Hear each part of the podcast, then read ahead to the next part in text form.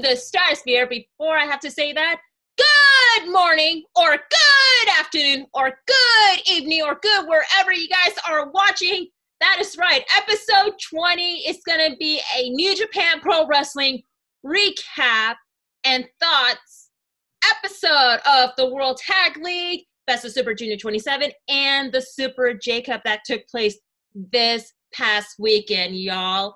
And can't believe episode 20 came a long way. So, yeah, y'all. So, before I get into all this mumbo jumbo, I am not alone. So, first up, you may remember him from past episode of Into the Stratusphere. He is a contributor from NoDQ.com, and he is one of the co-hosts of the podcast called The Sauce. Say hello to the simple man, Noah Foster. Hey Noah, dope graphic in the background you got there. Hello there, Cindy. How are you? Congratulations on your milestone with this podcast, 20 episodes. You're still going strong. I am very happy for all your success. And it's great to be here once again with you to discuss all things wrestling.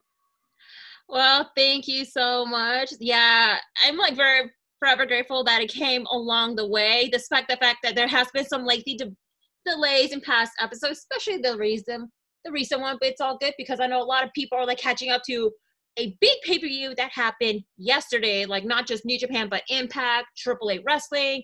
Yeah, UFC going on, independent wrestling. Like, oh, mine, even Milano Collection AT did give you a side. anyway, Noah, we are not alone because I brought in someone that's gonna also gonna be joining us, especially for the 20th episode. So y'all, I wanted to gratefully introduce to one of my first ever Bay Area friend that I actually ran into in my, let's see, my third or fourth or fifth APW show back in 2018. He is oh, yeah. the co-founder and co-host of City Wrestling Radio. Say hello to Korey Smith. Hey, hello, Korey. hello. Hey, Cindy, how are you? Like, again, as I want to add to that, congratulations on 20 strong episodes. And here's to 20 more. You know what I mean? Uh, got to keep it going, keep it positive into the stratusphere. Um, I was going to set up my Trish Stratus um, poster today, but I, I, didn't have time. But she's here in spirit. So. Thank you so much, Korey. Really appreciate it a lot. And also, thank you for joining us in this really amazing episode of Into the Stratusphere. Especially, we're going to be recapping a lot about New Japan Pro Wrestling. Forever grateful, and I know I did make appearance on like past episode of City Wrestling Radio. That was like, whew, long time ago, you know. Yeah. Our special uh, LA edition of City Wrestling Radio, right? Oh yeah, like back in 2018, you and I, we were man, you War Games. Yeah, War Games, Survivor Series, GCW. Yeah, yeah, yeah. David Arquette getting cut open. Oh yeah, by Nick Cage. Yeah. Oh yeah. Well, you can find it on on IWTV, Noah. Especially Marko Stunt's um injury, and also meeting Chase Owens. That was pretty cool. You know. Yeah. yeah. Bullet Club. Bob hey. Holly standing scary in the at his autographs table. You know, he was oh. uh scared me a little bit, but it's all right. Yeah, and also Brody King, Ethan Page, and all that. But anyway, enough of this jibber jabber. So before we get into all that, um, Korey, where can people yeah. find you? Uh, check us out. Uh, my podcast is City Wrestling Radio. We are at City Wrestling Radio on Instagram and Facebook, and check us out on Twitter at CWR415. All righty. And Noah, what are your plugs? I'm simple. I'm just a fan of wrestling for life. You can find me on Twitter, Instagram, YouTube. Just look up N Foster 1916. And that's really about it. Stay tuned for more content on NJPW and AEW Spark. It's as simple as that. Awesome. I'll just put it on my personal um, social media page. So follow me on Twitter, Instagram, and on my hiatus YouTube channel at simply underscore C underscore OK. That's S I M P O Y underscore C underscore OK. Alrighty, so Korey, quick. Um, we're gonna do a quick, rapid um, question. So Korey, favorite Yo. wrestler of all time? Uh, Jeff Hardy on the spot. Awesome. Um, favorite match of all time? Um, uh, I, I again, the first one that comes to my head is Jeff Hardy versus the Undertaker ladder match Monday Night Raw for the undisputed title. I'm still Oh. standing. Yeah, exactly. That was pretty. That was a brutal match. I remember watching it long, years ago. Like, dang. And oh yeah. And last question, because this is my show, and you know my gimmick. What's your favorite type of kind of beverage, brand, any kind? Um, I mean, I would have to say consistently coffee, uh, but you know, I'll say coffee tea. You know, just just to because I have to spill a little tea all the time. Awesome. Awesome. All right, you guys. So enough of the rapid fire question. We all get to know Korey even more. So anyway, guys, so let's go ahead and kick things off. But before, again, before, um, quick tribute because this is a really sad news. So a couple days ago, as you guys know, that um, former WWE superstar eh, slash actor um, Tiny Lister has passed away at the age of 64, I believe. Yes. I believe 60 so. Yeah. yeah 64 and according to it there has been like rumors about that he's been um battling with a covid-19 sys- symptoms when i found out about it it's really saddening because like i remember him watching friday and also also the sequel to friday that's it the next friday so And and the the president, he played the president in the Fifth Element. That's right. And he also plays Zeus on No Holds Bar too. So yeah, it's really hard. It's really saddened, you know. Yeah. So and I know Philip did actually did a tribute episode this past Friday of Tiny Lister's career, you know. So it's really sad. Um any thoughts, Noah? Friday. Who else wants Summer Devo? And of course, he drew a lot for SummerSlam, as I learned about him back in uh, late 1989, I believe, one of the biggest draws uh, during that time until I believe the late 90s. He definitely left a lot on the entertainment industry, and he will not be forgotten. My prayers and condolences to his family. Rest in peace. All right. Korey? Um, well, besides you know everything you said, he was he played Zeus, he played Deebo, he played everyone. Uh, little known fact: uh, his favorite football team was the San Francisco 49ers. So he was also a fellow Niners fan, and uh, condolences to his friends, family, and fans. Uh, it, it's it's a bummer to see a guy who had so much positivity pass away. That's right. So we here at the has and also in the wrestling community that we would like to send our condolences and prayers to the friends, family, loved ones, and colleagues and fan of Tiny Lister. May he rest in peace. Now let's go ahead and shift away from the sadness. I know like every time I'm doing the New Japan recap, there's always a sadness going on, but it but you know, it's life, you know, especially the year is almost over. Thank God I cannot wait. All right. All right, y'all. So with that being said, let's go ahead and kick off with the first event of the New Japan Pro Wrestling's um, big weekend event. So that's right, New Japan Pro Wrestling World Tag League slash Best of Super Junior 27 finale that just took place on Friday, December 11, 2020 in Nippon Budokan in Tokyo, Japan. And by the way, I'm trying my best to pronounce the location, the venue, and the rest of your first and last name. So please Yeah. bear with us, y'all. You're good. You're good. I, All right. You're good. So Fine, we probably got a yeah, we got a English commentator, which is Kevin Kelly, Gino Gambino, and Chris Charlton, which we haven't heard of, seen him in like a couple Yeah. months. So Thank you, Chris Charlton, and we can hear his translation. So thank God instead of the translation on Twitter. So anyway, let's go ahead and kick things off here. So the opening of the match you have is representing Bullet Club. You have is Bad Luck Fale, Chase Owens, and the current IWGP Junior ta- uh, Heavyweight Champion Taiji Ishimori versus representing Chaos, Sho, Robbie Eagles, and the 2020 Provisional King of Pro Wrestling trophy holder wi- winner with a long intro, Toru Yano. Okay, Yano! Like, exactly. First of all, why the hell Yano is wearing a freaking GoPro on his head? Like, oh my god, I just can. Um, Corey, He- what are your thoughts of this craziness of this match? Because this match is like less than like seven minutes from what I recall. Yeah, I mean, it was like uh, one of those standard New Japan Pro Wrestling six man tag. They had to get something to get the show started.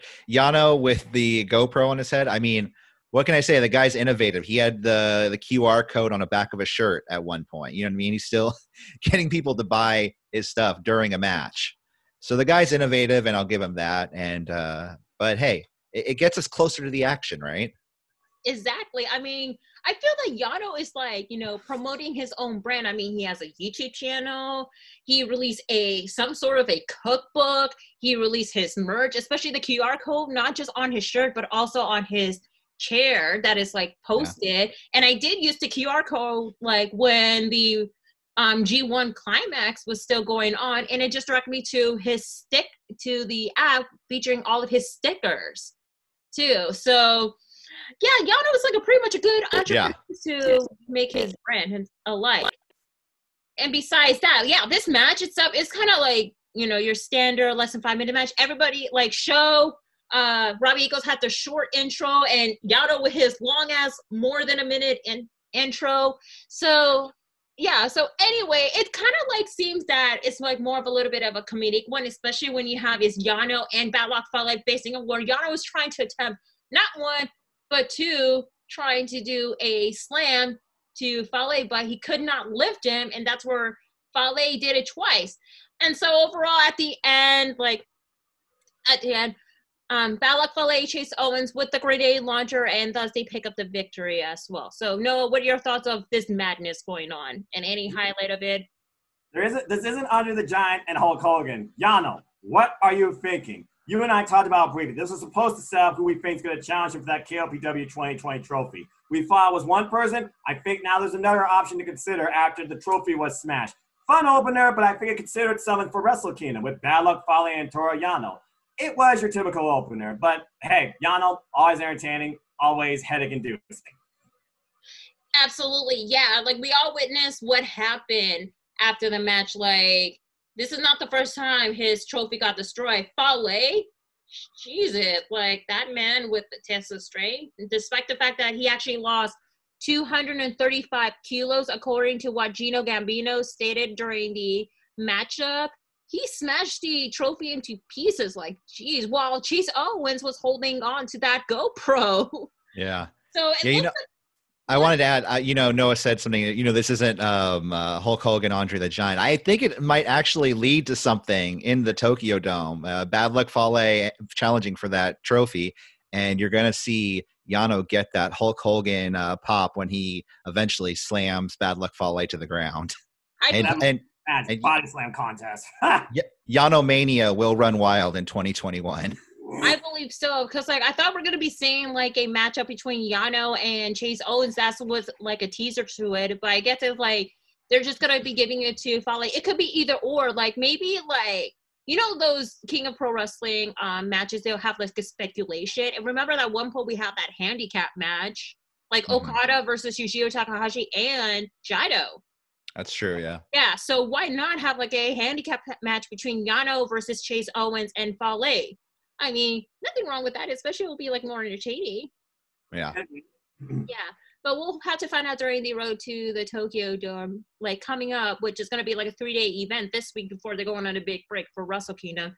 Thank God we need a, a break. Alrighty, y'all. And I wanted to add that before moving on. Um, you noticed that Robbie Eagles did actually have the Philippine um flag like hanging hanging behind his pants. The reason why, because like as y'all know, if you saw on his Twitter page. His dad is currently in ICU, ICU in the Philippines, battling with an illness that is like COVID nineteen related. Sucks. However, um, yeah, and especially his sister did set up a GoFundMe, which the goal is already hit, is already been reached.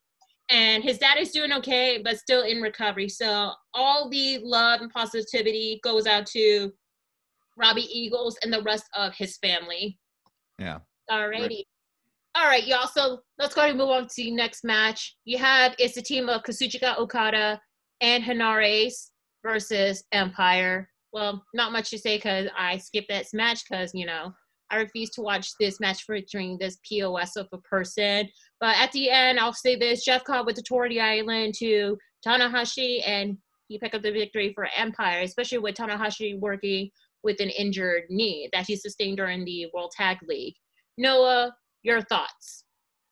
The Empire is powerful. Do not go against us. Supports the Empire as Great-O Khan encourages the message of the Empire. What the bigger message here, though, is what is the state of Tanahashi? Yes, he's on the Wrestle Kingdom banister, but you gotta wonder at this point, what match, if any, can he do? You gotta wonder about Tanahashi's future, but Empire looks very strong as we look forward to Okada versus Ospreay. That's really what this match came down to. Building that. Exactly. It's like a way to like have like more of a storyline build up that's gonna lead up to Wrestle Kingdom. Um, for that, especially like with Jeff Cobb, because he is getting a bigger push that he is getting too, especially the fact that we're gonna be talking about the next match shortly too. And a Mhm. teaser of like his title like you know a title match that he's gonna be challenging for. Um, Korey, what are your thoughts of this matchup? Do you want anything to add?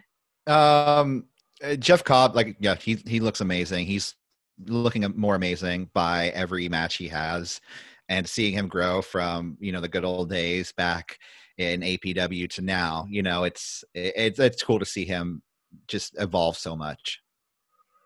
Absolutely. Yeah, I mean, like Jeff Cobb, we've seen him like as a babyface and we've seen him as a heel. And I think Mhm. like, you know, him being part of the Empire unit, this is like his stronger um push that he's getting as a heel altogether, especially like during the World Tag League um like tournament, like him and Great Khan put out a, a pretty impressive matchup, especially when Great Khan with that Mongolian chop, like Jesus. Yeah. Yeah. So hopefully Tanahashi is going to recover from that knee injury, you know, but who knows what's going to be happening next. But I mean, Yeah. they're further exasperated with that post chair attack. oh, yeah, like Jesus. Alrighty, y'all. So let's go ahead and move on to the next match. So this is the next match that is kind of like a rematch again and again and again since that whole big trail happening. Representing LIJ, Shingo Takagi, who is the current never openweight champion, and Sanada versus representing Bullet Club, Yujiro Takahashi, and Evil with Dick Togo. So pretty much this is pretty much a heavy hitting match. You could tell that like Shingo Takagi wasted no time for like trying to make a save to Sanada, and of course, usual Dick Togo like being like the distraction to the referee. He actually like choked Sanada outside the outside of the ring, causing Sanada to like to like being like so unconscious, trying to like escape, but you know, Evil was attacking him. Well, that until Shingo Takagi did actually make the save for it too, and then it turns into like a handicap match like throughout. And I feel so bad for Shingo Takagi that he tried his best to like fight it up. And my concern about Sanada is he gonna be okay? Because you know, you saw the training staff, the young lions was checking in on him to see if he's awake or not too. But no, he ran right away and then and start attacking evil like so hard until at the end Shingo Takagi with the sliding lariat, then the last of the dragon to Yujiro to pick up the victory, and afterwards Sanada is like beating the holy hell out of evil, like beating out the young lions were trying to break up, but then Sanada was pushing them up or punching them and continued to fight and fight. You could tell like how much he is pissed. And while he was trying to be calm, ran back outside, ran back out, and him and Eve was trying to attack one another. They even Dick, Dick Togo was trying to freaking like trying to interview, but Sanada didn't knock him out, and they fight throughout the back of the back of the um the whole backstage. So Korey, your thoughts? Um, I mean, I mean, this match. I mean, it's, I think it's just set up Evil versus Sanada, Mhm. um, a one-on-one match. I don't know how long Evil is going to remain in Bullet Club going forward because he seems like he's just trying to use the resources. At least that's what I'm getting. Like he's just trying to use Jiro Takahashi. He's you know he's trying to use Bullet Club to get to this next level, and I think it eventually they're going to be kind of fed up with his crap and kick him to the curb. I yeah, I'd rather see Evil as a uh, kind of doing his own thing than in Bullet Club. So. Absolutely, yeah. Cause like with Evil, like he only joined Bullet Club for like no good reason. Like especially like at the New Japan Cup finale, it's like what the hell? And then like at Dominion towards the end, you have Dick Togo made his New Japan return. You know, and it's kind of like, what's the point of it? I know that people are like getting fed up with Evil. Like you know, why is the whole main reason of you know being part of Bullet Club? Like he doesn't give any cred- credibility to it, except for being the double champ by beating Naito, which of course, spoiler alert, that match at Dominion was not my favorite match of all time for this year. I'm just saying, y'all don't come at me. You know, but I think like, you know, with his match with Sanada, that's definitely gonna be the nail in the coffin, especially what's gonna be leading up to Wrestle Kingdom. You know? Yeah. And also, Noah, what are your thoughts about? It? Do you have anything to add up to this matchup? I feel like again the biggest thing to come out since Evil betrayed Lij is Sanada finally showing us real emotion, exploding. You think about how everyone else in Lij has reacted to this betrayal. Sanada's been the most calm, cool, and collective on screen, and we've truly shown right now the most angry Sanada I have seen all year. It's this aggression that I think could push him to bigger things when I think about the year that he's had, and I've had support for him so much. But also, we got further support to Shingo's next challenger for the never openweight title, as you were just alluding to, Korey, with the way they've been billing him. Looks like Jeff Cobb wants that never openweight gold. It was a match to basically build up two matches for a Wrestle Kingdom, but the biggest thing I saw was definitely Sanada Unleashed. Indeed. Like, indeed, because, like, while Sanada was and Evil was brawling outside, you know, of course, out comes good old Jeff Cobb attacking Shingo Takagi, and he was grabbing the belt, and Shingo was like, "Hey, hey, hey, what? Give it back my belt! Give it back!" And so yeah. as Jeff was trying to get the belt to Shingo, but then they were like tugging in until Jeff went to the island, standing top, and he say, "Hey, this is mine."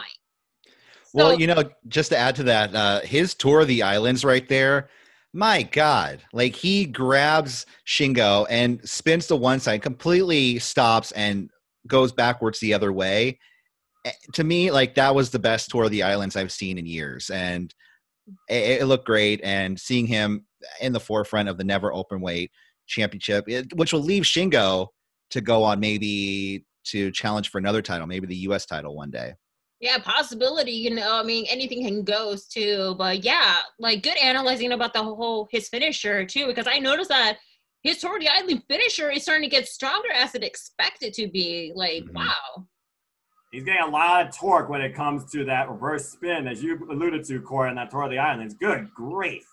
Yeah, I feel bad. Maybe I don't want his uh his back to give out one day, but it looks like that. I, when I see him do that, I'm like, oh, that must not feel good in the morning. Exactly. oh yeah. Ooh. Uh, oh man. So we're gonna see what's up with this, especially possibly like I feel with this match, it will be going to like either night one or night two, but we're gonna be seeing anything can goes during the road to Tokyo Dome though.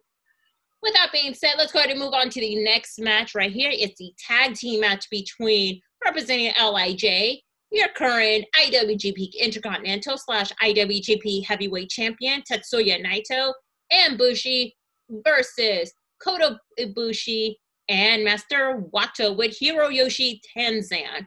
Um, it's a pretty much a fun match, especially good storytelling going on between Ibushi and Naito since they're actually going to be facing each other on night one of Wrestle Kingdom 15. So pretty much it was like a your usual fun match. So, Korey, your thoughts of this matchup? Um, I mean, I've not not a whole lot of thoughts about this match in general. I mean, it was kind of it was just setting things up. Um, we'll see what happens going forward with Night Naito and the whole two nights and giving the title shot to Jay White, and then he's defending against Kota too is still is a head scratcher to me. I don't know why he just gave the title shot up to uh, Jay White, but yeah, like ever since that Jay defeated Kota Ibushi for that contract, it's kind of like a what in the hell is going on moment too. It's like the first in history of New Japan Pro Wrestling too. I think it's just because of New Japan is doing like two nights of to- two nights at the Tokyo Dome. They need to have some something to do. Especially Kota Ibushi did won the G1 in the first place. And mm-hmm. of course, Jay White interfered, and then they did a match for the briefcase, and lo and behold, what happened? So I think it just makes sense, like you know, have night one, Naito defending the belt against Kota Ibushi. The next one, White will defend, will have a challenger against who was the champion to be too. Yeah, it is overall kind of like confusing at the moment. At the same time, you know, New Japan is under a new management since Harold. Meij is officially gone for New Japan since like mid October. So I know they're trying their best to just like trying to pick up the pieces for it, but that's just me about the whole business aspect of it. But yeah. Anyway, y'all. So Noah, your thoughts and anything to add? I mean, Kota Ibushi, Jay White, Tetsuya Naito, the story of G1 Climax 30. It's as simple as that. Every time I see Naito and Kota in the ring, it's magic, but it's also life threatening because I fear Kota Ibushi's neck if it still exists will remain intact.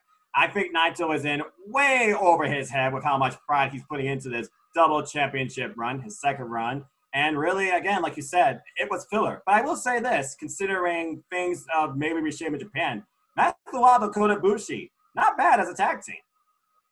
I definitely agree too. And you know, with Master Wato, he did an impressive job during the Best of Super Junior tournament. You know. Yeah. You know, he, even though despite the fact that he has, has like a, a bad luck of a you know a debut with like a couple losses, but like you know, I think like with the Best of Super Junior tournament, I think that's like one of his strong points. Too. He showed a lot during that. He was the block leader for a while too. It was his first one, despite the fact people hold stuff against him due to his hybrid style that goes beyond what you expect from a junior. Indeed, you know. So this is gonna be like interesting in the making, especially how they're gonna do it more for or like each of the storytelling throughout leading up to Wrestle Kingdom. Exactly. But we're gonna see about that. Anyway, y'all, so let's go and move on to the co-main event, starting off with the World Tag League finale. You have is the team of God which is Tama Tonga, Tonga Loa with Jado versus FinJuice, Juice Juice Robinson, and Dave Finlay. Holy crap, this match, y'all. Like, this is a very wild match, and I think this is like by far one of the best tag team matches, especially for one of the tag teams. So, Noah, your thoughts, and can you elaborate it? I mean, both these teams, they went out to prove a point against each other. I honestly feel like these two teams have been feuding since Wrestle Kingdom this year, trading title wins, trading wins back and forth. And it all came down to this God out to prove a point. The best team in New Japan Pro Wrestling, six years going, never won the World Tag League. FinJuice trying to do it two years in a row. At one point, Master Heater ejected from ringside. I thought we were going to have a fair, standard, traditional tag team match. God had to win it on their own. But also, the bigger story here a receipt was yet to be repaid after Kenta, with the assist GOD, won the Neverboy title off my guy, Tomohiro Ishii, at Royal Quest last year. Well, Kenta returned the favor with that brand new red briefcase to the head of Juice Robinson after FinJuice was this close to winning and blast him in the head in a super power bomb. God finally gets it done with the fact that both these teams beat Dangerous Tekkers, I was fine in a way with what this match could have gone to, knowing that they're facing the Tag Champs Wrestle Kingdom.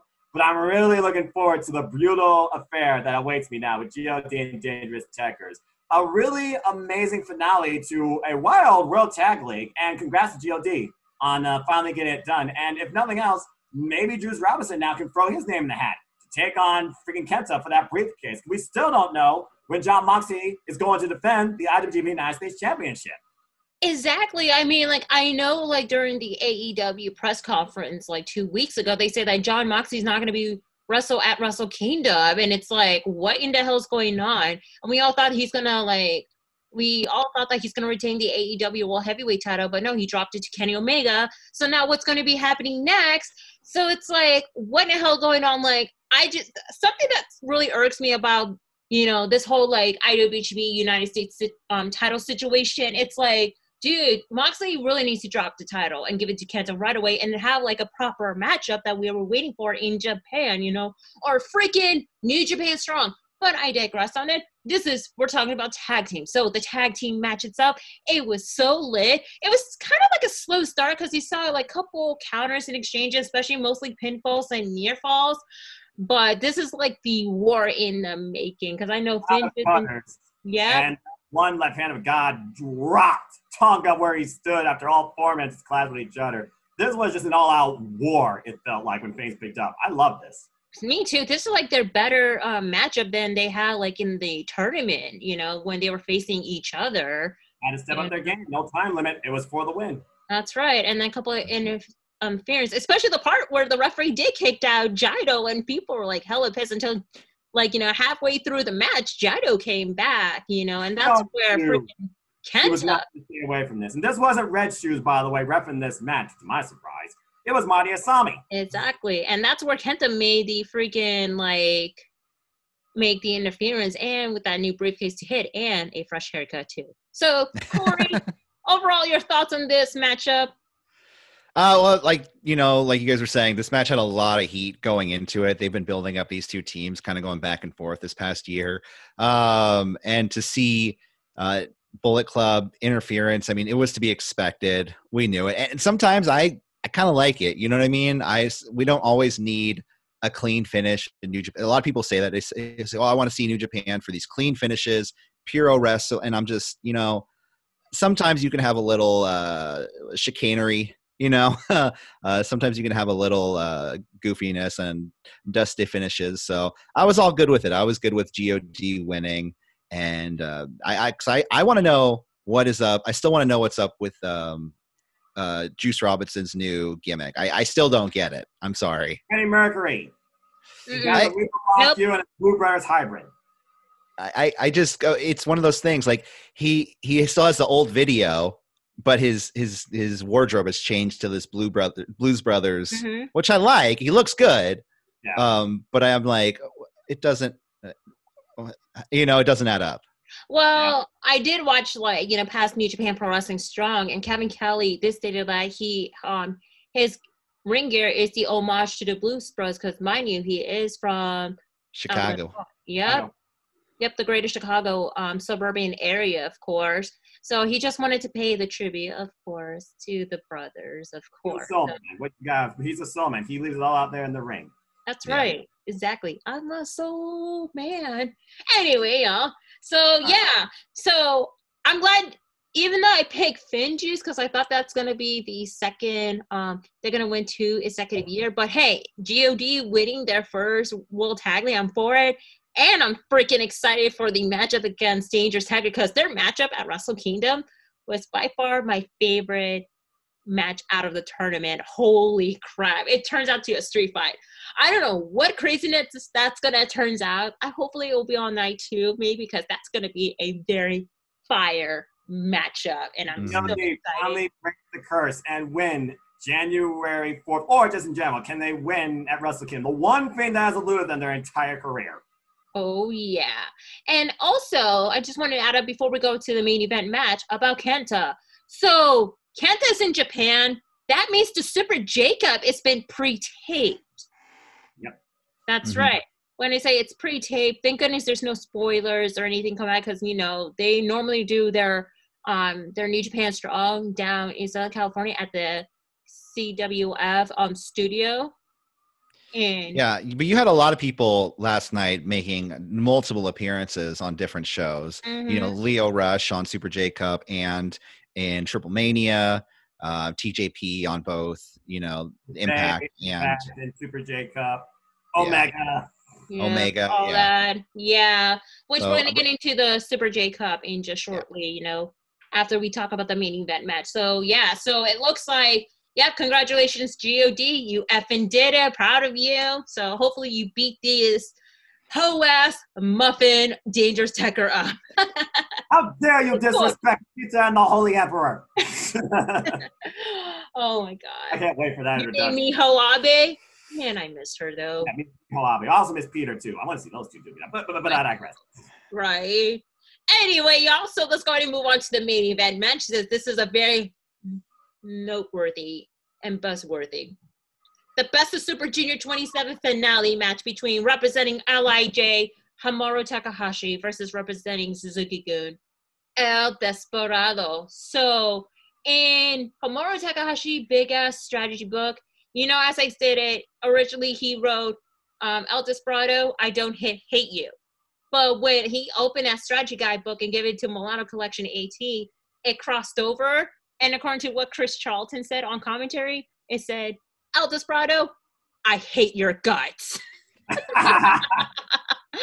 oh, Maury, I'm very entertained by his strategy. But my favorite of all of the pages would be have to be Ryusuke Taguchi, which he say call him a technical pervert, which I was like freaking laughing. Like I couldn't even compose my um my thoughts and everything when I did the usual results and recap on Instagram TV, which by the way, check it out on my Instagram page. I do like, you know, past results and recaps of the whole tournament itself. So check it out, y'all. And yeah, so overall, holy shit, you guys. This is the best Super Junior match I've seen ever, you guys. So many heart, so many souls. emotions going in. Both guys are hungry to win this matchup too. A lot of heavy hitting, a lot of strikes action. You have El Desperado trying to apply the numero dos, but Hiromu with the rope break. He tried to do the Hiromu tried to do the shotgun drop kick, but Desperado landed on his feet, which actually hit on the open gate, like outside of the ring. You have Hiromu with an impressive Canadian destroyer, like holy crap. And I wanted to point it out real quick. Chris Charlton actually mentioned about Hiromu's injury back in 2018. Oh, yeah. You, yeah, Corey, you know, you and I, we were there live that At the Cow Palace. Oh yeah, his matchup against um Dragon Lee or should I say Ryu Lee? Yeah, Yeah. for the IWGP Junior Heavyweight. Yeah, holy Ooh. uh, that was. But he did finish the matchup, you know, which is pretty impressive. Mhm. And so, a lot of like interference, especially with like a low blows, of course, from El Desperado while the ref is not looking for it. Yeah. It's like couple strike, couple um KO. However, right when Hiromu did the strike to El Desperado to give him a knockout, Hiromu decided to rip El Desperado's mask, but only the top layer of the mask, which the crowd was like pretty in shock. Like you could hear the crowd actually gasp. Like even though the rule says you're not supposed to chant because of like you know the the transmission, even though they're all wearing masks, but like you know, droplets can't like transmission through. I don't. Know, they're like very. They, they want to keep it precaution because you know we're still in a pandemic, y'all. Yeah. Yeah. And so El Desperado decided, you know what? F it. He did the unthinkable. He took off his whole mask to reveal his sexy face. oh yeah, he is attractive. I just want to say Good that. looking guy. Good looking guy. Yeah. Of course, Corey. Yeah. Anyway, so that's where both guys are starting to strike each other brutally. El Desperado was about to do the pinche loco, but Hiromu did counter with the headbutt, and both the guys down. And then Hiromu with the thrust kick. Then he did counter El Desperado second attempt to do the pinche loco. That actually drove him to the exposed steel turnbuckle. Like holy crap! And. Oh yeah, and then at the end, of course, Hiromu did not one but two time bomb, and y'all, Hiromu Takahashi won won two years in a row of the best of Super Junior 27. My God, like I Wow. said, this is the best match in history of Super Junior. Yeah, it was really good. Um, the the one thing I think about this, this was like El Desperado's like coming out party. I know he's been around for a long time, but I think this time he's really going to make a push as a like a top single star in the light heavyweight division, especially with Will Ospreay going up to the heavyweights. Uh, Hiromu, I mean, he's they've kind of been talking about him moving up a little bit too, because in New Japan there's nowhere to go but up in the ranking or up in the weight class. So we'll see what happens with El Desperado, but I think he's going to be kind of like a staple in the light heavyweight division going forward as one of the main players. Yeah, I definitely agree that as well. Especially at that one point, Hiromu did challenge Evil for the IWGP uh, Intercontinental and the Heavyweight, like back in July. Yeah. remember that matchup? Because it was pretty much a decent match, you know, and Hiromu Yeah. did his best, you know. But yeah, I could definitely see that's going to be happening with Hiromu too. Hiromu, like getting up to, he did give the test of it, and he went back to juniors. So I'm guessing, yeah, he looks like he's going to be going moving up forward, especially like with El Desperado like you say, he is definitely going to be like the top rising star, especially for Suzuki Go of it too. Since like you know he is the current one half of the IWGP Junior Tag Team Champion, and I'm glad that he did hold both belts because of course Yoshinobu Kanemaru is out with a kind of like kind of like not a too serious um, knee injury, but you know, he definitely going to be carrying along the line too. So yeah, I definitely it actually has like the whole point of it too. And anything you'd like to add, Corey? Um, no, I mean the match was great. Uh, it's one of the, like you said, one of the better, at least one of the best matches of this year for sure. I just feel like New Japan is kind of just kind of stretching things out until things get back to normal uh, with some of the stuff happening this year. But you know, we'll we'll get there. We'll talk about it a little bit more later. Absolutely. Now, Noah, I know you're dying to talk about this main event match, so go ahead. I'm just gonna keep it simple and say that was probably the best Best of Super Juniors finale I have ever seen. And again, like you alluded to, Corey, El Desperados coming out. We wonder now, did he just show us a new identity to him, but also to himself? You think about since he came back from that injury last year at King of Pro Wrestling, and what has he done this year? Taking on Tomohiro Ishii in one of my favorite matches from the New Japan Cup, winning the IWGP Junior Heavyweight Tag Team Championships with Yoshinobu Kanemaru, representing Suzuki-gun proudly in all of these tours this year and really just having fun and owning what he loves. But this felt like a whole new level to what El Desperado is capable of when I was thinking about him winning this, leading this division. But again, Hiromu, it might just be passing up the torch. We'll see what happens uh, following Wrestle Kingdom. I wonder now if he'll go forward. Will he do this without a mask? Because he doesn't need to hide himself. We know what he's capable of. And that's why this crowd, even under precautionary standards, there's a certain moment in professional wrestling, especially when it comes to New Japan, that the crowd just has to react beyond what you would expect from this atmosphere. And when Hiromu, and when literally Hiromu tried to take the mask off, and then Desperado Willie took the mask off himself, I was like, whoa, this just got real. Unbelievably incredible match. I cannot wait to see what awaits El Desperado next year. And to Hiromu getting it done, still leading this division. Now, whether or not he stays there where he wanted to face Tetsuya Naito at the anniversary show, that got canceled, in the traditional match, or whether that becomes a title match, maybe face to come, only time will tell. But I definitely see El Desperado being the next one to lead this division. That was absolutely incredible. Indeed, for it too. And it's like, even though I was like not happy with the result of the winner, but then at the same time, it's like more it more beats to it too. This is like a thing with like Hiromu too. There's like a chance that this is his somewhat of a semi graduation too. And I just want to point out about El Desperado being unmasked. This is not. I, this is the first time he actually unmasked himself in New Japan because when he was in excursion in Mexico, he was unmasked. And prior to that, he was a young lion at one point because I saw old pictures of him and Hiromu like years ago when they were young. They go way back. This Yeah. match, this building, everything about this felt so deep and personal to both men. But I feel like it was more for El Desperado to prove something to himself here. And I think he did, even in defeat. Definitely. I'm hoping we'll be seeing El Desperado like maybe in face paint. I would love to see it. Like he can pull kind of like a Jushin Thunder Liger move, you know, like when he's unmasking to Jushin Thunder Liger. So it could be anything can go for it too. But what's so funny is that after the match, you saw that Red Shoe did trying to cover El Desperado's face with a T-shirt, but you know, yeah, and sacred to a. Exactly. But you know, you saw El Dorado threw the mask, threw the T-shirt away just to reveal, Yeah. and so that's where Hamo did call him out. And shout out to Chris Charlton again to translate. He said, "My dear Desperado, you got plenty more still to come until we both have to retire. We're gonna go fight forever. I won this time, but I'll see you again. I can't wait for round two. Me too. I'm excited. Well, And- him with the him with the mask, him getting rid of it. It's just like I said, him saying, "I don't need this to succeed. I don't need. I just have to kind of believe in myself." And we might even see him turn face one of these days. You know what I mean? Yeah, Yes, like There are no faces in that faction as well. This has been the year of Suzuki Gun, so I definitely can see that, Corey. Yeah.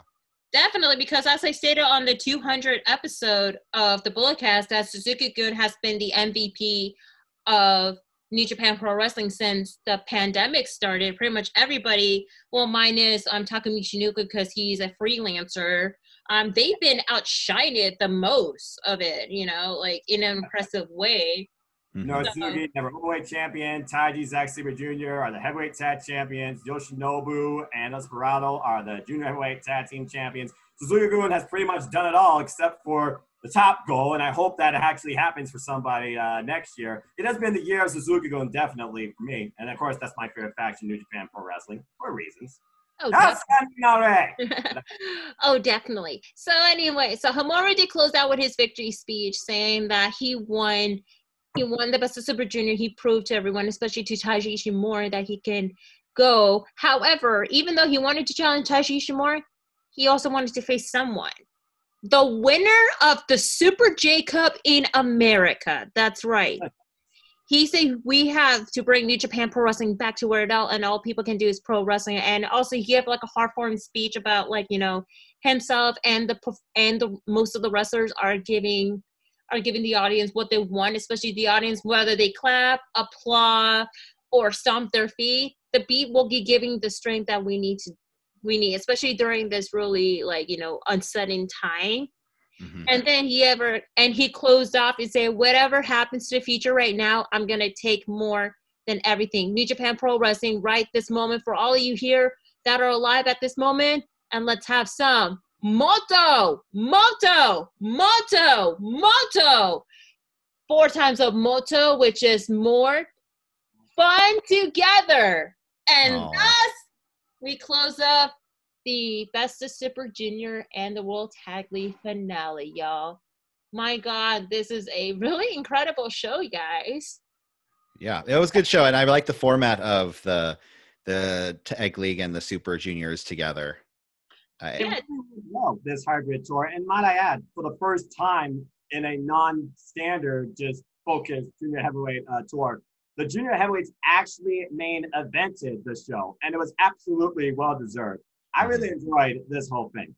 Oh, definitely. Yeah, this is like a history maker, especially the fact that, like, you know, we're still in a crappy time of this year because of the pandemic. Hard time. It's a very heavy moment ever, especially the storytelling of Hiromu and Despy.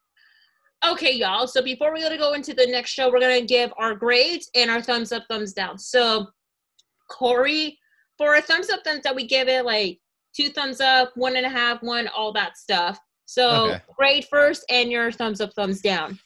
Uh, the show altogether, I would say it was a, I would say it was like a B plus show. You know, um, I would say, and then uh, thumbs up, thumbs down, I would say about a thumb and a half.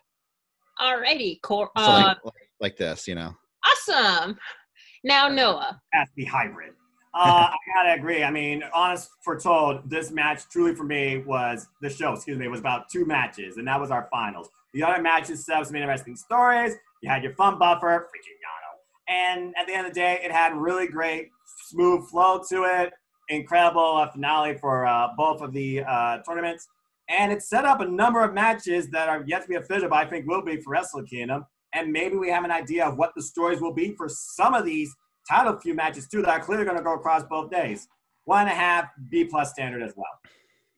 Well, you guys, I'm definitely going to be agreeing with all you guys. I'm definitely giving a B plus and one and a half thumbs up because even though this show was incredible, the main event actually steal the show, and then the World Tag League um, tournament finale, and like some of the other matches, like the LIJ versus Bullet Club, like Evil and Yujiro's match, it was kind of like I really don't want to see this again. Like why, you know?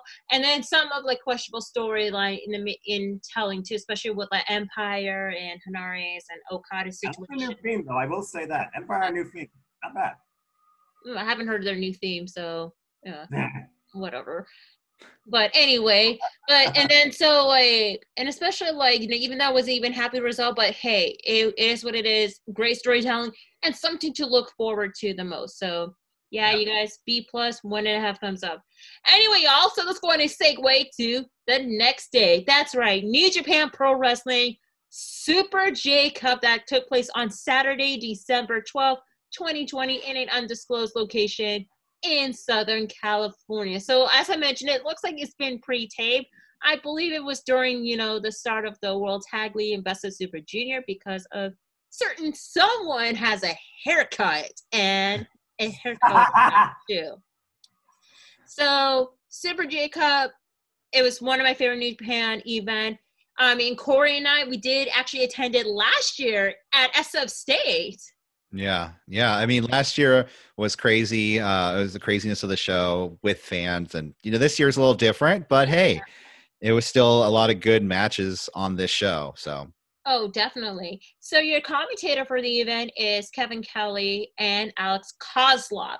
So let's go ahead and kick off with the opening of the round one of the tournament. So you have it's representing the LA Dojo, Clark Connors versus representing Impact Wrestling, the finesse himself, Chris Bey. Now, let's go ahead and start off with you, Corey. What do you think of this match overall? Um, I actually thought this was one of the matches of the night, the opening match. Clark Connors, I believe he's he's fighting for his life just to kind of get a spot to get more focus on him with New Japan management. And Chris Bey, I mean, really showed, I think, the world how good he is uh, the other night in the Super J Cup. Um, but you know that there was one point where he hit the massive like underhook power bomb to uh, to Clark Connors, followed by the kick out, and it's just back and forth between, between the two guys. You know, I can see easily see these two go for the U.S. title or the Intercontinental title one day. Absolutely. I mean, this matchup is something. It's a pretty much a a good showcasing match from Clark Connors, especially you have this like a couple of those technical like moves set from Clark Connors. And I feel like, you know what, Clark, I feel like he's getting ready to graduate from the LA Dojo. He just prove himself, especially he yeah. won the the Lions Break crown. He had a an impressive winning streak, especially him teaming with DKC, beating the Riegel twins. So I can see him like being like one of the top stars that will be leading. Since Karl Fredericks is like already graduated, he's like the pretty much the new locker room leader of the LA Dojo. You know, under Shibata. By the way, you gotta respect him.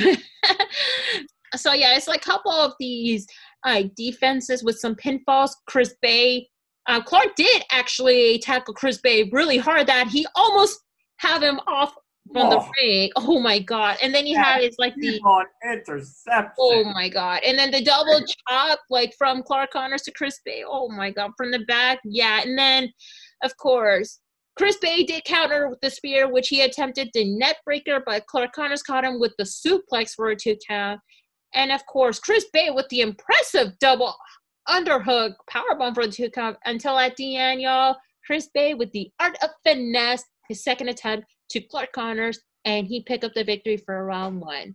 I freaking love this opening of the match. You know, it's a really good start, especially now everybody get to know of who Chris Bey is. Noah, your thoughts? Super J Cup is all about bringing the best in junior heavyweights from all over the world to showcase what they are capable of. And Chris Bey brought it against Clark Connors, who I thought showed a much more aggressive physical style against Bey, who I think more is very technical. But then Clark got a little technical towards the uh, later half of the match.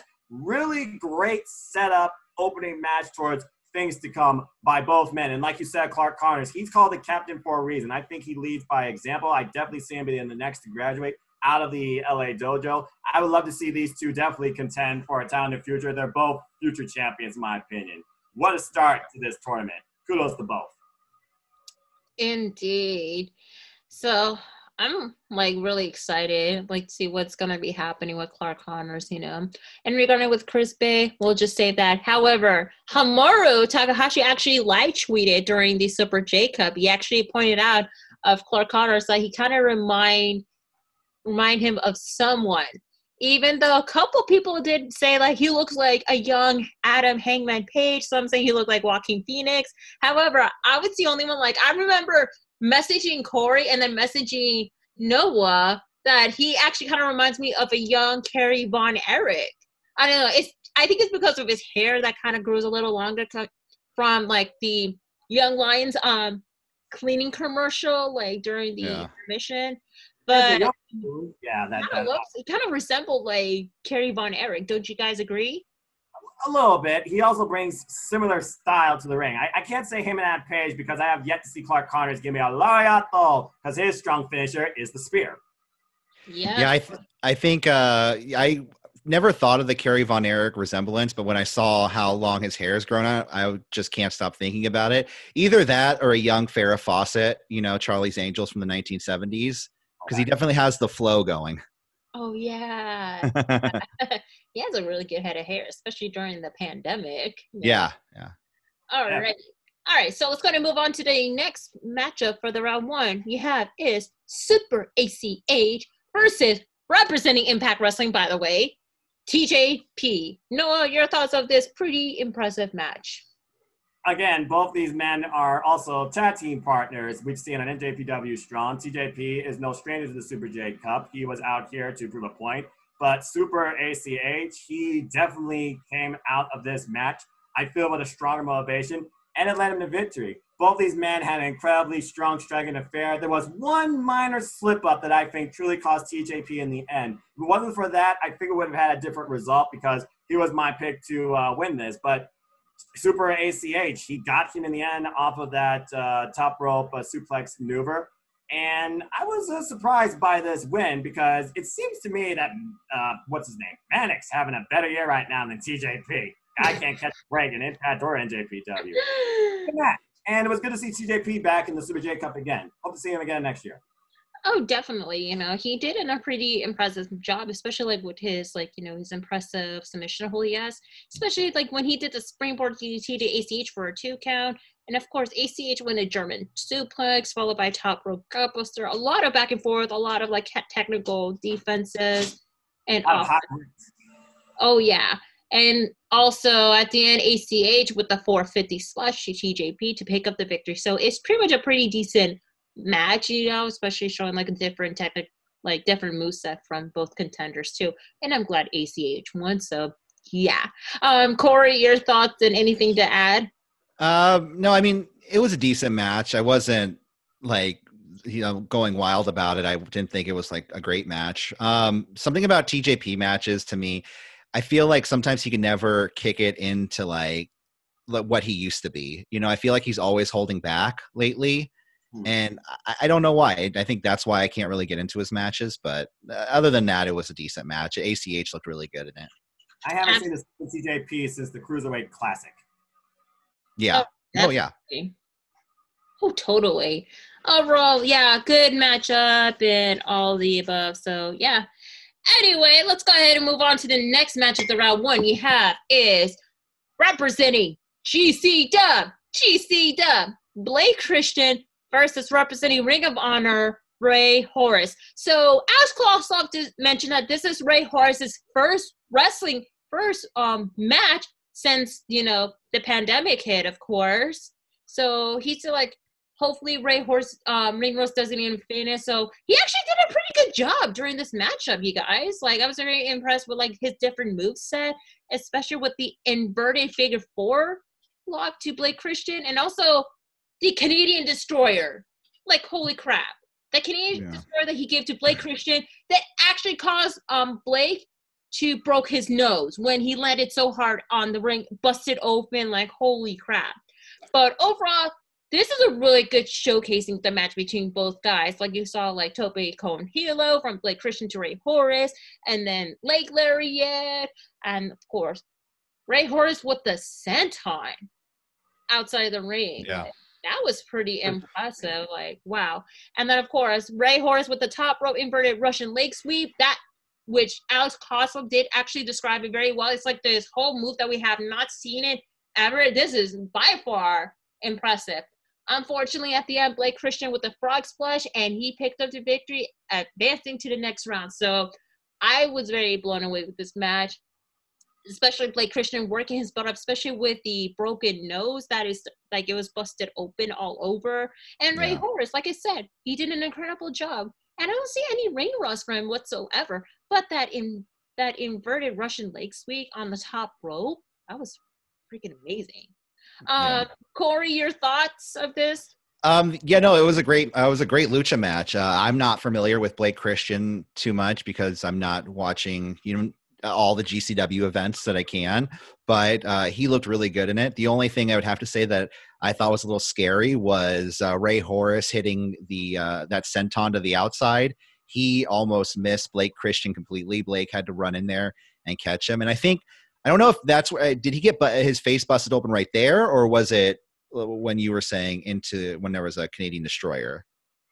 Well, he actually got his nose busted open after when he did the inverted um, Russian leg sweep. Okay. That's okay. where um, Blake did landed really hard on the mat. Yeah. It was a good match, though. I, I really enjoyed it. All righty. Yeah. Noah, anything to add?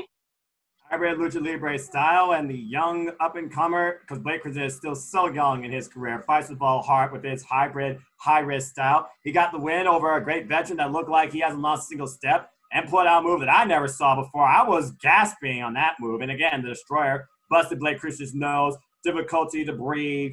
He still put it out in the end. Kudos to Blake Christian. And honestly, I've been impressed with him further than most of the people I've seen on NJPW Strong because of the risk and the style that uh, he brings. This was a really good match to show how far Blake Christian has come, but also how far he's willing to go. Because again, in the Super J Cup. You're trying to show the world why you want this and why you are one of the best. Blake Christian proved that here.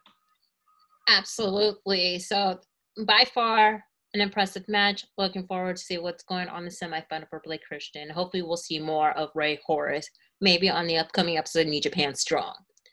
Anyway, y'all, let's go ahead and move on to the last of the round one of the tournament. Representing Bullet Club, the returning El Phantasmo versus the man of the hour or the man of New Japan, Lio Rush.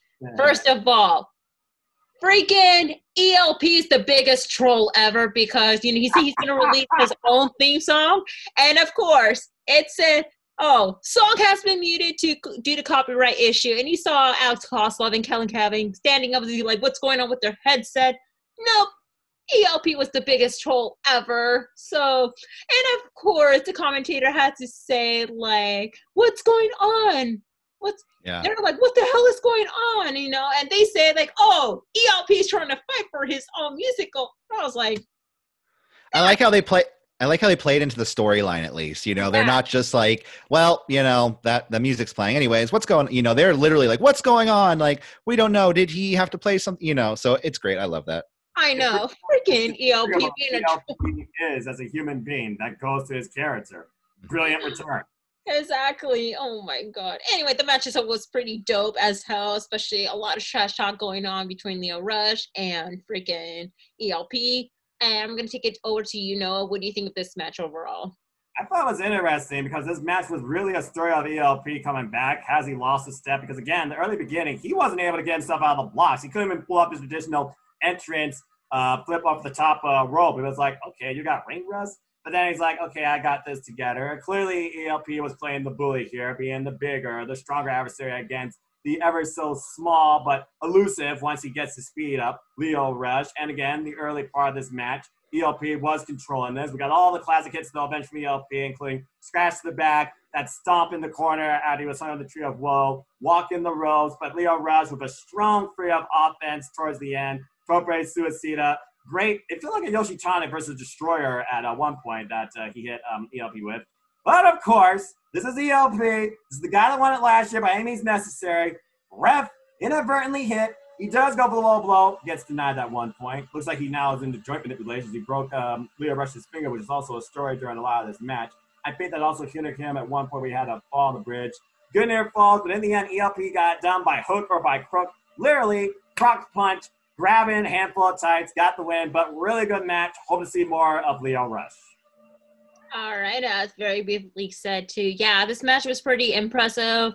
A lot of heavy hitting moves sets, especially for both contenders too. And of course, ELP doing his usual shenanigans actually pick up the victory for it.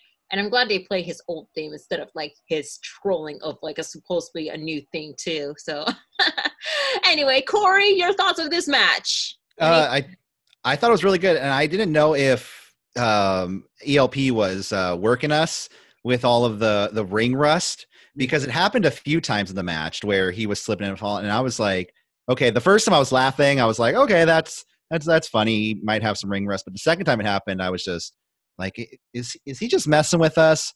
Like, is he really just trying to make him show like show that he can't win without cheating? So I don't know, but either way, it was a good match. I, it was nice to see Lio Rush back and check off something on his list of uh, places to wrestle in 2021.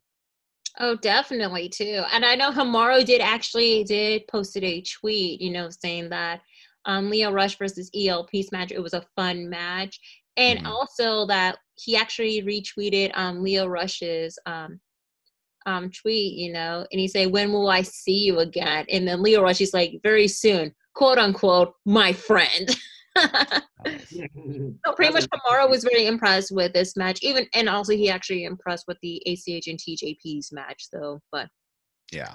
Yeah, great interaction, all that. So yeah, looking forward to the semifinal. We'll talk about it after. We'll talk about the next match right here, the tag team match between Rocky Romero and Mr. No Days Off himself, good old Fred Rosser versus representing Team Filthy New Japan, JR Kratos, and my dear friend, of course, the leader of Mi Gente, the radio- radioactive Bobby himself, Danny Limelight. That's what he called himself. like, Yeah, yeah. Twitter. All right. Okay, so anyway, Noah, your thoughts of this tag match? Uh, at the end of the day, this is a grudge with Rock Romero and Danny Limelight that was far from over. There was great chemistry. I was just waiting to see when Rocky and Danny were going to mix it up. But Danny, of course, using Kratos to his advantage to get the better of Rocky, trying to get the win. Fred Rosser, though, incredible strength shown off here. He definitely impressed me the most of this match, and it looked like he was controlling JR Kratos, isolating him for the most part, as Rocky just wanted to get a piece of Danny Limelight came close a couple of moments, but at the end of the day, Team Filthy got the win, and Danny Limelight marking Rocky Romero as Alex Koslov was berating this whole idea of Rocky. You see what happens to you, Rocky? It was an interesting match, and I feel this feud's far from over. I feel like now we're going to see Fred Rosser and JR Kratos in a feud, and JR Kratos definitely played his part as enforcer uh, in this match. It was pretty good showing. Awesome. Yeah, it is a pretty much a really good showcasing match, especially the storytelling between Rocky Romero and Danny Limelight. Like ever since Danny joined Team Filthy of New Japan uh, version, uh, you can tell like you know there has been a lot of like betrayal in the making between him and Rocky Romero, and so like a lot of like you know, it's like mostly Rocky and Danny Limelight in a matchup, and then you have Fred Rosser and JR Kratos like kind of like involving too. That's why I get the sense of this match too. But I understand that it's going to be leading up to the next episode of New Japan Strong, where Rocky Romero and Danny Limelight will be facing off one on one for the last time, I guess. But overall, it was a pretty decent match too. Korey, your thoughts? Uh, well, I will say this: Darren Young is gone, far gone to those days, because Fred Mhm. Rosser. I don't know what it is, but even since the last time I see, saw him wrestle live at All Pro Wrestling against Jake Atlas, uh, he has come so far, and he looks the best he's ever have in any wrestling form ever that I've ever seen him in. And he looks good. This match was fun.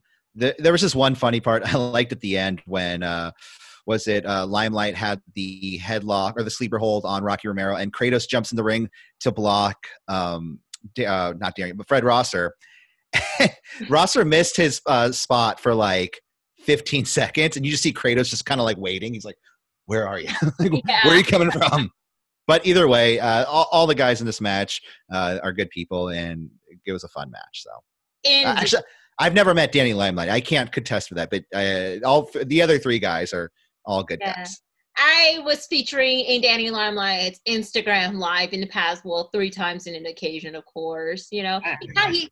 I mean, he followed like he followed me on Twitter ever since like I started live tweeting New Japan Strong, and like I don't know how the hell he find like you know my tweets. Even the Riegel Twins and DKC and Blake Christian and some of the guys that were up here on New Japan Strong, like I'm surprised maybe they were searching their names or the hashtag or something, and then oh your name's there. So yeah, uh, freaking Danny Limelight. Yeah, I was on his um, you know, into the limelight Instagram live in the past. You know, yeah, he's a really good dude though.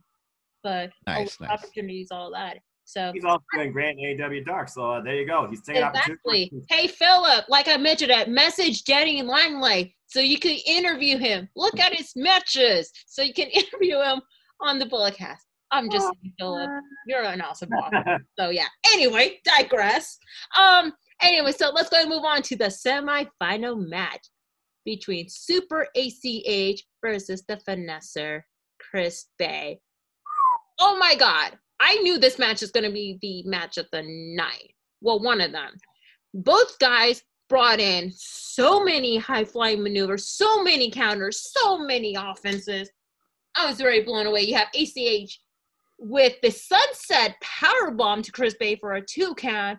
Chris Bey actually reversed like one of ACH's superplex with a revert to a Hurricane for a two count. And of course, ACH with the lariat, then Brainbuster for a two count. And then at the end, ACH with the Midnight Star to pick up the victory. And he's heading to the finale. Like as I predicted, it was very impressive. Chris Bey did an outstanding job in New Japan, even though he took the L, but he did an awesome job. And hey, even Hiromu did complimented Chris Bey's ring gear too. Of course. Yeah, Um, yeah. That are not imitated Yeah. for Wrestle Kingdom as a tribute, but it's all good. all right. Um, Korey, your thoughts of this match? Uh, like you said, it was one of the matches of the night. It was a solid match. Uh, both guys gave it their all. I mean, eh, you got one guy who's in the Super J Cup representing Impact Wrestling, and I don't think there was someone representing Impact last year, was there? T um I Oh, TJP. No, was TJP in Impact last year? Mm, I don't think so, actually. Uh, yeah, but you know, n- Oh, either way, after wait a minute. That was after he got released from WWE and then he made his Impact return like December. I don't know. yeah, either way, uh, him representing Impact now in the Super J Cup, uh, representing himself. You know, he's he's dude, looks so good in this match, uh, and ACH. Whew, that guy's going to go far, and I think he's going to return to uh, New Japan Pro Wrestling soon enough. Absolutely. I Yeah. mean, I feel like, you know, having like different promotion compared to last year. Last year was just Ring of Honor, CML, CMML, of course. Yeah, Yeah, and now this year we have GCW Impact Wrestling. That kind of like bring in more of the brand itself too. And I'm glad we have like TJP and Chris Bey just to representing it, especially like that match that was pretty awesome with Bey and ACH. Um, Noah, your thoughts and anything to add? As Chris Bey's Fiend says, all he need is one shot, one moment, one match, just one minute to really make you wonder why he is Mr. Finesse. This match was freaking incredible, and neither man left nothing to chance. Chris Bey, got an incredibly strong showing. I don't think it's the last time we'll definitely see him involved in NJPW. But Super ACH, I mean, it looked like he kicked it into another gear when he was in the ring with uh, Chris Bey. As again, his name proclaims, he is Mr. Super ACH. He was in this thing uh, to win it. By far, this probably was my match of the night. Incredible effort by both. Mhm. And to go off uh, again what you were saying uh, earlier about the ring gear thing, I did see that too. It would not surprise me if Romo does some sort of little tribute to something, if not all these guys, with his uh, Wrestle Kingdom entrance or gear, whether night one, night two, or both. Absolutely, I see him like you know, kind of like a dedication to everybody in this who participate in Super J Cup. You know, I think that would be like kind of like a nice nod, nod to because he actually did give a lot of though too. Like he was worried about Blake Christian. He was happy to see Rey Horus. He was like happy to see and matchup between ACH and TJP. He really liked Chris Bey's gear, and of course Clark Connors kind of remind him of someone, of course. So I think that it, it, it will be something that we would like to see, like when he's facing up against ELP, possibly, you know, ELP or anybody, HCH or whichever. But we'll get into the main event shortly, you know. But let's go ahead and talk about the next match on the last of the semifinal: El Phantasmo, the Troll versus Blake Christian. Of course, El Phantasmo trolling us again. Like I said, I wish they would have played his old thing, you know, but no, a troll is being a troll, of course. So yeah, Noah, your thoughts of this heavy hitting match, especially Blake Christian wasted no time to attack ELP right away. What's There's a reason why I respect Blake Christian so much and NJPW strong. His heart and his style. He wasted no chance here to try and get the best of ELP with multiple near falls and strong offense out of the gate, especially with a vulnerable nose, which of course ELP did focus the attack on several points in this match. There were a couple moments here where I truly thought we were going to get an upset. I thought Blake Christian was going to beat this guy and surprise us. But again, in the end, tomfoolery, Chuck Henry aside, despite all the risks to the outside as well, and their countouts, I might add, ELP uh, got the win. So kudos to him. And again, he's proven a point why he is really the guy to watch for Bullet Club regarding this division. But Blake Christian, man, there's nothing else I could say but respect because at one moment it looked like they even said he wasn't even going to be involved in this. ELP just going to get a free ride. But the officials, after some bantering and politicking, I guess, they finally said, okay, you can do this. But the ref was very aware of Blake Christian's nose. And if it did get to a state where he feels like he should continue or can't continue, he was probably going to stop the match. I'm glad they didn't. This match went like a little over 10 minutes, and it was uh, really good. I was very impressed with Blake Christian. But ELP won. What are you going to do? exactly? I mean, you see a lot of impressive showcase, you know, especially Blake Christian wanting to beat the holy hell out of ELP. You That know? was on a spot. I thought he had him after that. Oh yeah, man.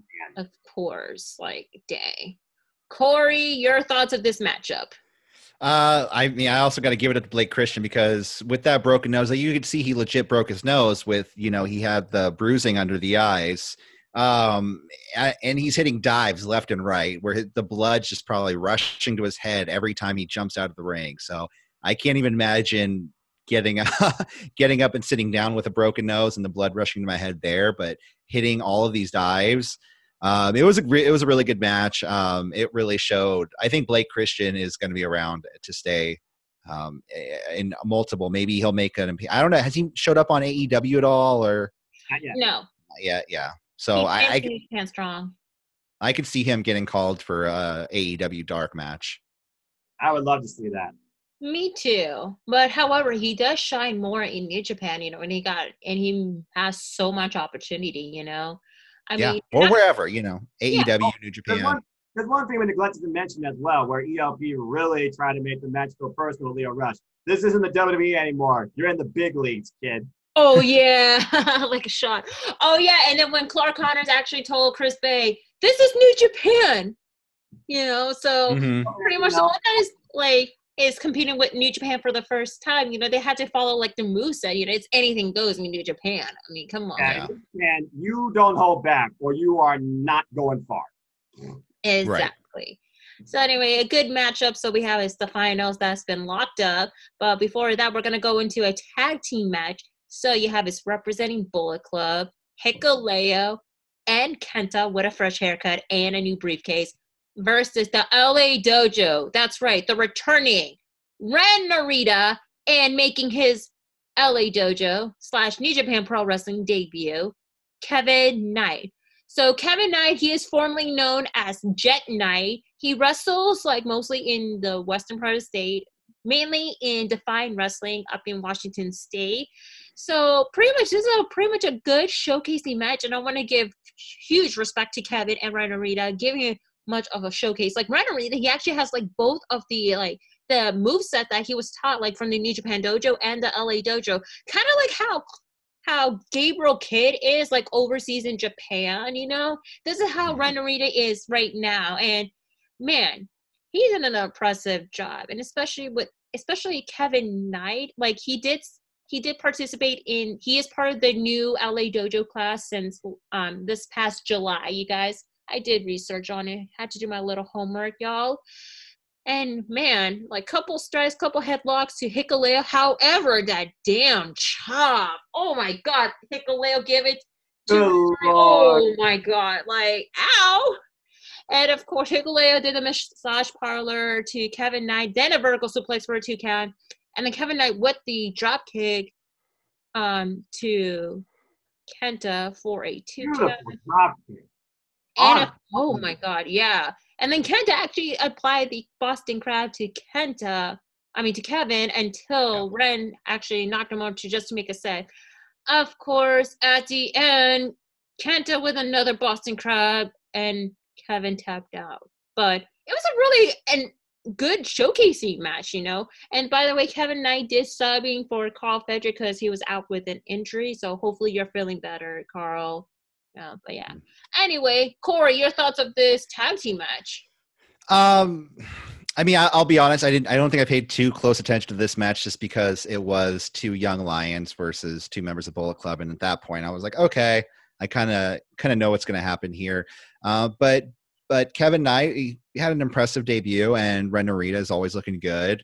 Uh, Kenta Hikuleo, I think, was the one I could really take away from this because I never realized how freaking big this guy was. Mm-hmm. and oh, you have him paired up next to Kenta, who is a who's a is a shorter guy. So um, yeah, it really showed it showed his size, and I really, you know, I, I who's going to be the actual when everything's back to normal? Who's going to be the giant of of the Bullet Club? Is it will it be Bad Luck Fale or will him and Hikuleo kind of you know have a little bit of uh, words exchange? Like I'm the big guy. No, I'm you know we'll see.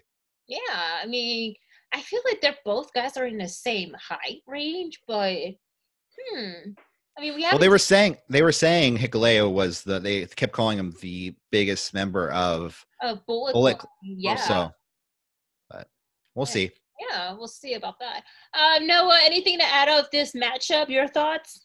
Uh, again, like you said, a showcase match. I understand where you're coming from. It's like, you know, when a young lion is tagging with a veteran against two veterans in New Japan openers. You think about, you know, Kojima, who wiped the floor with the young lion every opener during the hybrid tour. But the thing that was interesting here, again, you had a new face, Kevin Knight, who thoroughly impressed me with the way he tried to, well, basically go one on one with Hikuleo, though he got chopped twice for his efforts. And again, the nod to Katsuyori Shibata with that beautiful drop kick, but Kenta with the insult to Shibata's uh, training. Again, that friendship broken with the tab out to the Boston crab. That was a harsh message. It just makes yeah. me wonder if Katsuyori Shibata ever wishes to get in the ring again with Kenta. We know that may never happen, but I digress. Uh, nice to see Ren Narita back, of course, uh, from Excursion. He and uh, Kenta had a nice, um, you know, duking out, but of course, Hikuleo choke slammed him to hell, and that was the end of that. Bullet Club continues to look strong. Hikuleo, I feel like during NJPW, Strong has been the strongest showcase member. Chijo in second with uh, Bullet Club overall since this brand has uh, existed. So again, Bullet Club, only in the world. But hey, kudos to the uh, new young lion for an impressive opening performance. Absolutely. So based on Kenta's haircut and a hair color.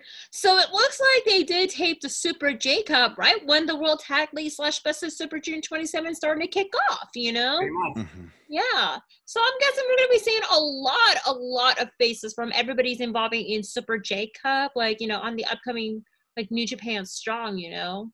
Yeah. Which it could be like a possibility, especially we're going to be seeing like more, maybe hopefully more of Chris Bey, more of Lio Rush, you know? We can only hope but yeah. I definitely want to see more of them. Definitely. So, way to debut of a match despite the loss, but hey, the Young Lions did a really good job, and I cannot wait to see more of both these guys, especially with Kevin Knight. I know he's gonna be like the top star. Mark my word, as I stated, recorded on December 13, 2020, on a Sunday, Kevin Knight will win the Young Lions Cup tournament. Wow. Yeah. Mark it. We're, yeah, mark it. Sunday, December 13th, 2020. Even though 2020 is a crappy year. So, yes, I'm seeing. anyway, y'all, we're going to go to the main event match, which is the finals of the Super J Cup. You have is Super ACH versus El Phantasmo right when ACH was about to do his entrance, nope, ELP attacked the hell out of him right away. So we're not hearing his troll music of the meetings. so yeah, so yeah, this match, holy shit, that was pretty brutal. Korey, your thoughts of this match? I mean, it was it was a really good. I thought it was a really good match. There was also, I think some people could get really mad with this match because there was so much um, stuff happening in the beginning with the attack of of ACH with the trophy, um, trying to put him through the table, things like that. So, I mean, I really liked it. I thought it was really good. Uh, but at the end of the day, I, it was weird because all night um, you saw ELP touching the trophy. And usually, when somebody touches the trophy, that's it for them. They're not going to win it, you know. Mm-hmm. But he proves everyone wrong, and he, um, yeah, I mean, it, it was good. Like I said, New Japan stretching things out throughout the year. of This the the best of the Super Juniors two years in a row, Hiromu and ELP now with this, you know, two years in a row. Oh yeah. Um, only thing is they got to get that jacket on sale. I want to buy that golden jacket. It's on, yeah, because right now it's on pre-order at Nerds Clothing. All right, well, I'm getting on that pre-order. Right? Mm-hmm.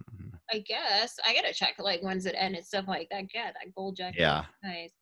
But yeah, yeah, that match was pretty brutal. Yeah, he actually destroyed the trophy, not destroyed like, you know, Bad Luck Fale Santa Provisional King of Pro Wrestling trophy for Yano, but not completely destroyed, you know. So yeah, it was a lot of like heavy hitting action, you know, and I could if there was a live crowd of it and that happened, you know, people are gonna go crazy for this, you know. Mm-hmm. Like if we were all there live and we see this happening from top to bottom, especially the trophy, people are going to go crazy as hell. Yeah. You know, like, out of the building, and Liger probably would have jumped the barricade. Oh God, yeah, yeah. That's like a sign of huge disrespect for it altogether. So a lot of like you know counters. You have ELP with the Hurricanrana and then the top rope, top rope, um, Tope Suicida uh, for a two count, and then he actually applied the Styles Clash for a two count, ACH with a knee strike with a two count, and then he went for a 450 splash You have ELP, but he countered with a freaking low blow while the ref is kind of like in distraction, and then he looked and then two counts, but yeah, a lot of everything going on until ELP with the super kick and then the CR2, and of course, two years in a row, like I predicted, ELP won. And afterwards, um, the New Japan official gave ELP the trophy, but he tear it apart, smash it, and then he was about to wear the jacket, but he threw it and spit on it out of disrespect. Like, holy crap. Even Hiromu had to say it. Like, congratulations, ELP, but poor trophy sound, poor jacket sound. Yeah. Like, you know, kind of like an revenge for it too. And so, cool. Um, Noah, your thoughts of this?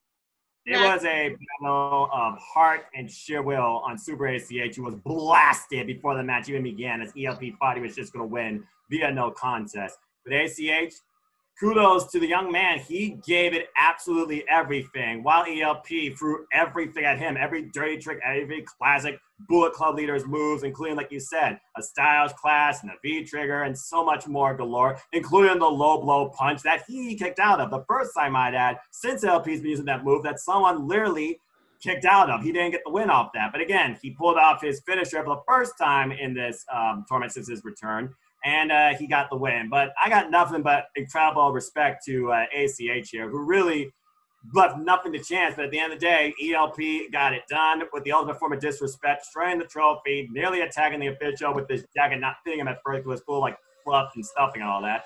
And he called out Hiromu. So are we going to get an all Bullet Club match for that title? Is Hiromu going to take Ishimori's place? Or is Hiromu literally going to get the ultimate revenge on behalf of Liger? And every junior heavyweight that's been disrespected by ELP's leading of this tournament. We'll have to wait and see.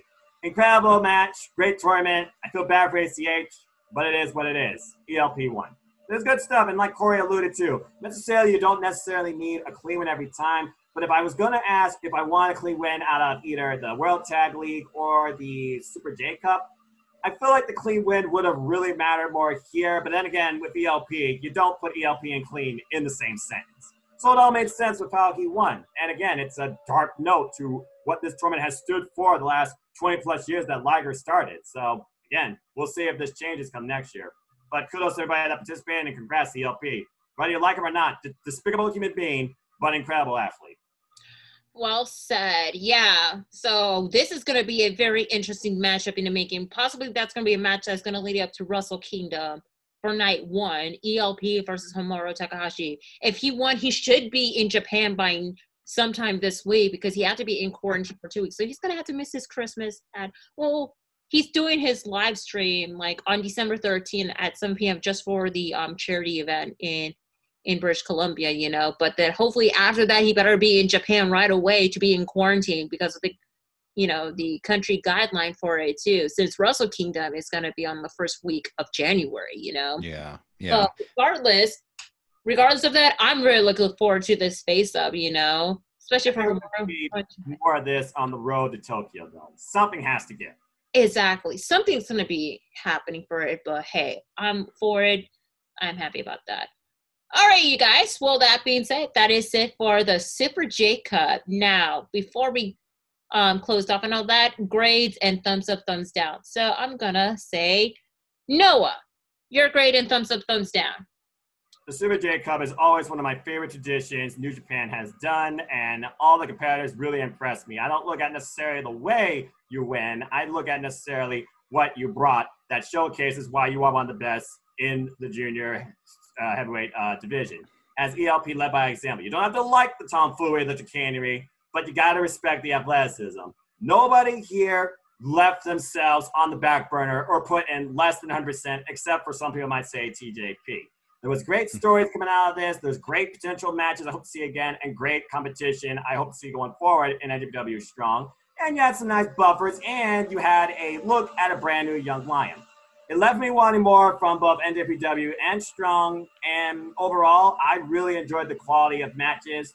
So respectfully, I'm going to give it basically the same thing as the other thing. One and a half, B plus. Alrighty. Well, the matchup was pretty interesting. The only thing was kind of like a little bit of downer. It was like there's no audience, but hey, you know, health and safety, especially they film it in California, Right. it's like you're, there's no live audiences. But if it's a live audience there, it's gonna be a huge pop, especially a lot of like commotions going on too. Yeah. Um, overall, the tag team match was pretty awesome, especially like you know more storytelling. You know, with this whole Danny and Rock and Romero situation, and then you have this like a debut of you know the returning Ren Arena and the debut of Kevin Knight, and also like the matches around was pretty good. You know, but like the I would say the match of the night out of all this would have to be ACH versus Chris Bey, and I would say Blake Christian versus ELP, especially with Blake Christian being the MVP of the tournament itself too. Um, regarding for that, I'm gonna give it again a B plus for it. It was a really well put together the matchup, especially what's gonna lead to it, and plus with ELP being a troll, of course, with that you know that copyright music, he actually rocks the quarantine hair and the beard. He actually looks good, definitely. You know, for me, and yeah, so B plus, one and a half thumbs up. Korey, your grades and stuff. I mean, the with the grades, I'd have to give it about the same. Um, but you know, uh, I will say this with Phantasmo, he looks like uh, like a dirty club kid. That, that's all I have to say. Like, I think he his hair looks a little greasier than usual. You know, like, but he looks like he's down to party for like three days straight and and not stop. So uh, overall, it was a great uh, one. That, that's a, that's the thing. You said something about storytelling. And with this show, you had storylines from start to finish in one tournament, one night. Whereas the um, the best of the Super Juniors of the World Tag League, that those storylines were told over a few weeks. So to compare the two shows, you know, it's kind of hard. Um, but all in all, both good, really fun shows. Alrighty. And on that note, you guys, that is it for episode 20 of the New Japan Pro Wrestling double weekend event, y'all. So if you're watching it on the Bulletcast YouTube channel, comment down below what are your favorite matches, favorite shows, every moment taken away from it. And also, you guys, like, hey, definitely we wanted to inter i would love to interact with you guys so definitely so before i give the plugs and everything like that let's go ahead and have korey smith doing his plug first so Yeah. where can people can find you korey uh, check out me and my podcast because each week, me and my co-host, we go back to Sunday Night Heat from 22 years ago that day. Yes, Sunday Night Heat. You did not hear me wrong. And we also get caught up with retro WWE pay-per-views. So check us out at City Wrestling Radio on Facebook and Instagram at CWR415 on Twitter. All righty. and noah where can people find you Uh, pleasure as always. This is a great, Korey. Look forward to this again. If you want to find me, you can find me on Instagram and Foster1916, Twitter and Foster1916, YouTube channel, youtube.com forward slash C forward slash more Foster10. Again, there'll be upcoming content regarding AEW with my uh, series I do called AEW Spark, as well as further content on NJPW. And we will be doing, of course, very soon predictions and uh, overall recaps analysis of Wrestle Kingdom. And I can't wait for that. So stay tuned, folks. And as always, support Cindy, support NODQ, and support Prime Wrestling because that's the end of the day why we're here. Alrighty, and you guys can find me on my personal Twitter and Instagram and on my hiatus YouTube channel at simply underscore C underscore OK. That's S I M P L Y underscore C underscore OK. And also, do not forget, make sure to follow the Bulletcast on all social media platform, which is Facebook, Twitter, Instagram, at the Bulletcast, and subscribe to this channel as well. And also make sure to follow us in all of the podcasting platform, Anchor FM, Spotify, iHeartRadio, Stitcher, Google Play, Apple Podcasts, Patreon, and so on and so forth. With that being said, Korey, Noah, thank you so much for joining the Into the Stratusphere. And to close it off, just please remember to wash your hands 20 to 30 seconds. Um, practice social distancing. Please wear your face mask or any face covering at all times. No excuses because, you know, some states, like here in California, we're on a lockdown. And as always, you guys, please remember to please be kind to one another. We're all in it together, especially for this holiday season. On that note, I'll see you on the next episode of Into the Stratusphere. Cheers, y'all.